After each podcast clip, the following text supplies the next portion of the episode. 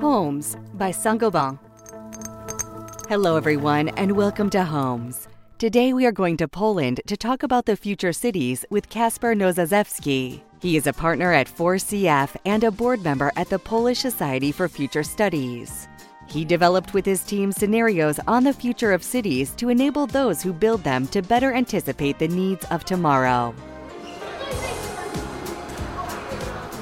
When we think about futures of Polish cities, we don't want to propose utopian views that uh, everything is easy, automated, efficient, and, and fun in the cities of the future. Every year, we replace only approximately 1% of the existing buildings in the cities. So the change is very slow, and we need to speed up with retrofitting, with intelligent designs of districts and individual buildings, because if we don't take into account the changing realities of city life, the buildings we know today to be comfortable and okay may become traps for people in the future.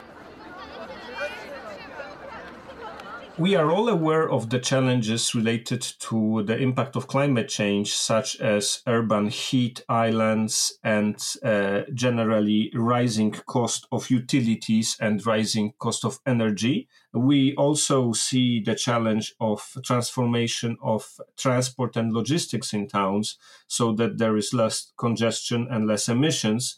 But these two first uh, things that come to mind pale in comparison to if we uh, start asking you know what a city is for is it a form of like like you know fernand braudel said that city is this place where everything becomes faster that is just the catalyst of every process in the future as life and work move to um, online pre- spaces to virtual realities, we may actually end up in a situation where the geographic, the physical uh, infrastructure of the city becomes less and less relevant. And this will definitely be the case if we don't start implementing uh, solutions for building structure and for building fit outs that will anticipate the needs of people living in Polish cities in the future.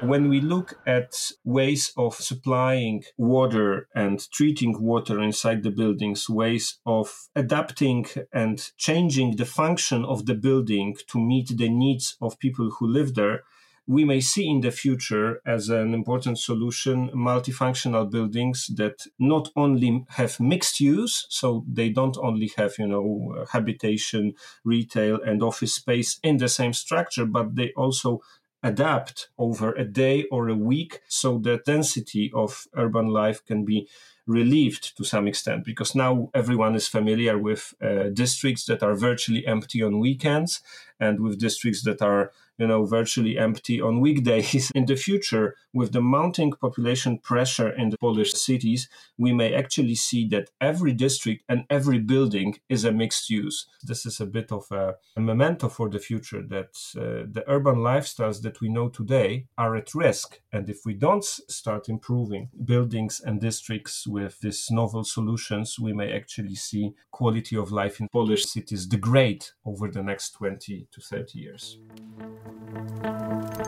This is the end of this episode. Thanks to Kasper Nosarzewski for sharing his vision of future cities and go to other episodes to better understand the local issues of homes.